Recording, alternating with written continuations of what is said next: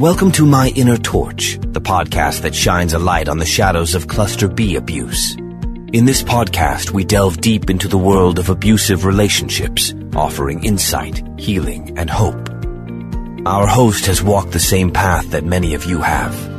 Each week, he opens up about his personal experiences and shares stories of other brave individuals who face the same struggles.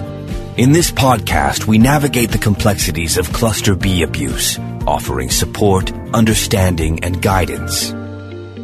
Cluster B personalities can leave scars that are invisible to the eye, but deeply etched into our souls. It's time to break the silence, dispel the myths, and ignite the torch within us all. My Inner Torch is more than a podcast.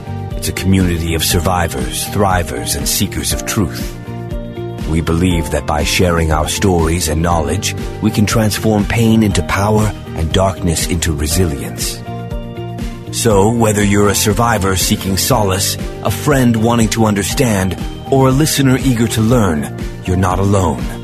My Inner Torch illuminates the path towards healing and empowerment. Today, we explore five types of covert put downs you should be aware of in dealing with your Cluster B. Thanks, David. I wanted to start this podcast today with a saying, with a paragraph. You know, I like gleaning information from different areas on the web that I find inspirational and that I like to share with you. And this talks about the fear of being alone. Cluster Bs, they fear being alone. They don't want to be abandoned. They don't want to be alone, especially uh, borderlines. No doubt about that the, the fear of abandonment, the fear of you leaving, that is, that's tantamount to their living hell. And the narcissist, until they're ready to discard you, well, they don't want you to leave either. And then when they discard you and perhaps you're not around, then they may decide, you know what, I'm going to kind of go back to old faithful, old reliable and hoover you back. But here's a saying. Here's, here's a paragraph that I want to read to you and listen carefully. If you're with a cluster B, you are in that relationship alone anyway alone when you needed support, alone when they were flirting with others, alone when they gave you the silent treatment, alone when you celebrated holidays, alone, alone, alone, always alone. Don't kid yourself. You were alone the whole damn time. And that, I think, encapsulates the neglect the not seeing you in the relationship that the cluster B will do frequently, the silent treatment, all the mind games that we have to put up, but put up with. But here's interesting. Here, here's an interesting thing that I want to discuss today. The five types of covert put downs.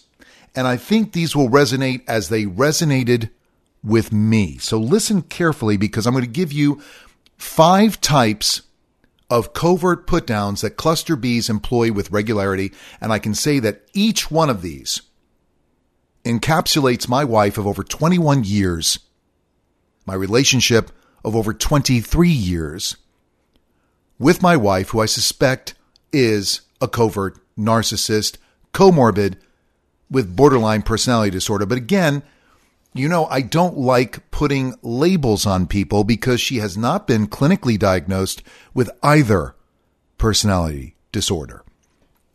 But she fits into somebody who is an abuser. And it doesn't matter whether she's a borderline. It doesn't matter whether she's a narcissist.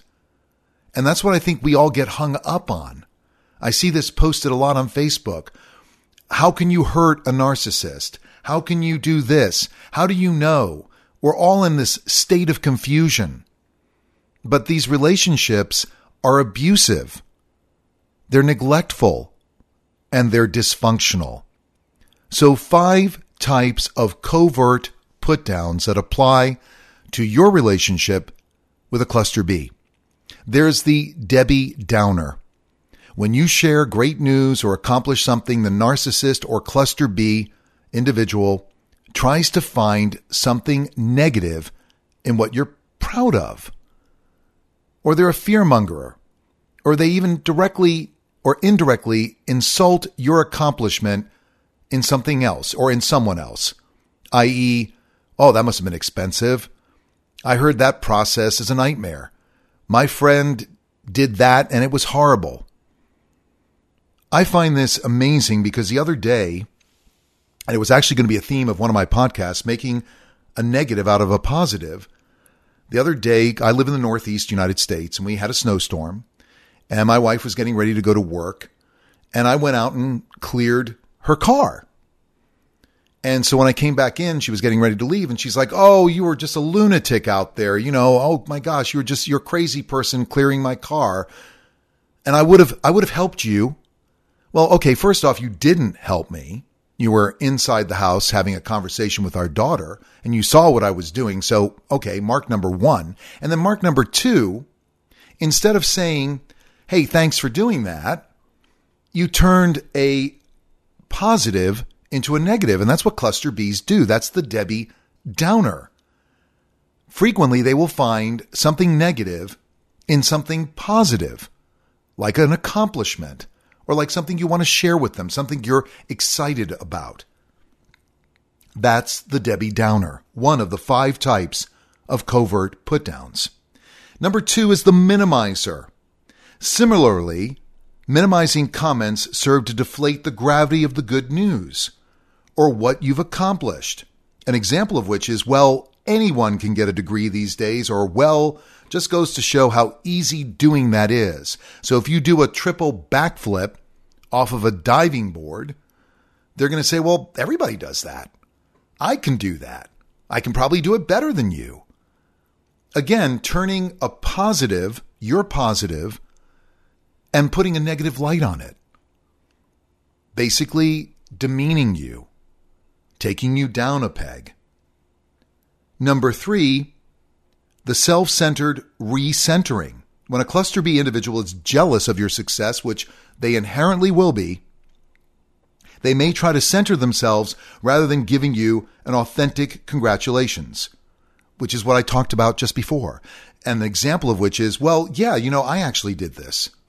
They'll start talking about themselves. So you can say, hey, you know, I passed this test well, you know, I passed that test too, and with flying colors. It immediately becomes something about them, not about you. They're not going to share in your success. They're going to try, try to take that success away from you, and they're going to possess it with the self centered re-centering. And number four is the unimpressed.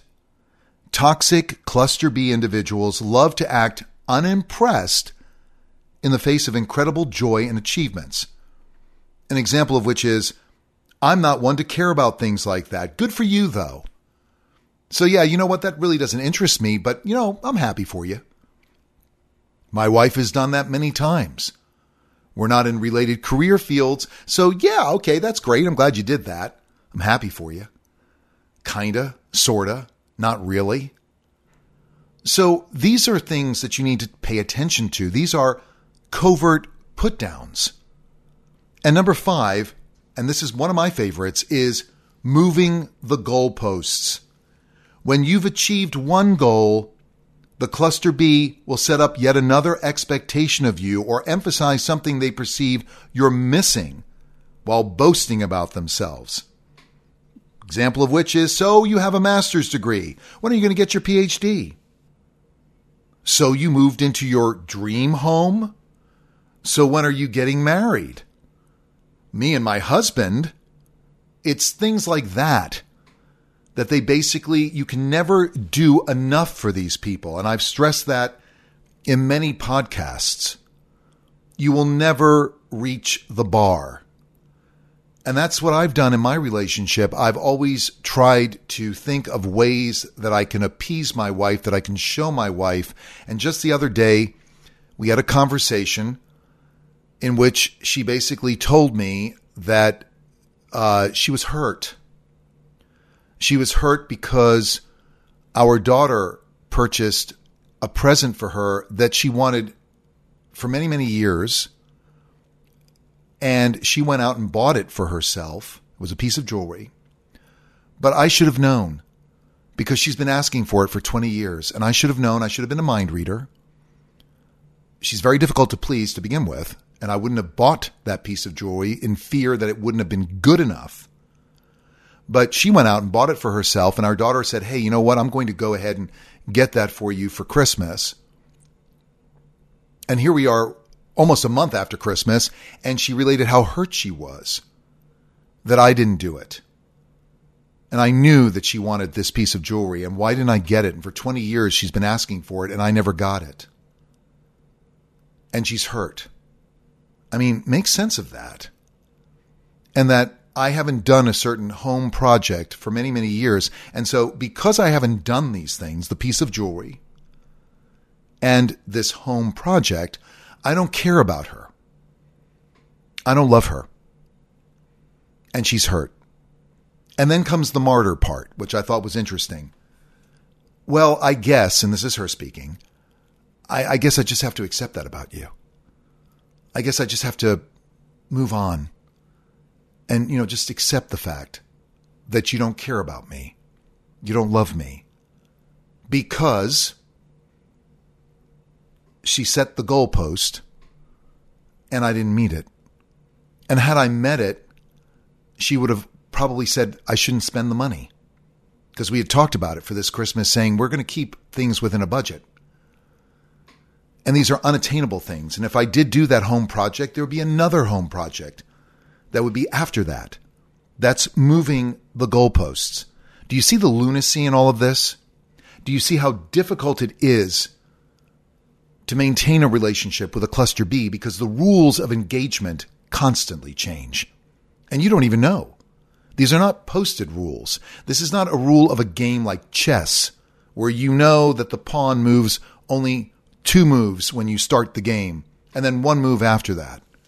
Well, in the world of the cluster B, the game is constantly changing. The rules of engagement are constantly changing. So this way you can never attain victory. You will always be behind the eight ball, so to speak pathetic. It really is. MyInnerTorch at gmail.com. I always appreciate hearing from you, and I thank you for your continued support of this podcast. Thank you so much. This podcast has become one of the leading podcasts with and for cluster B relationships because they are so complicated.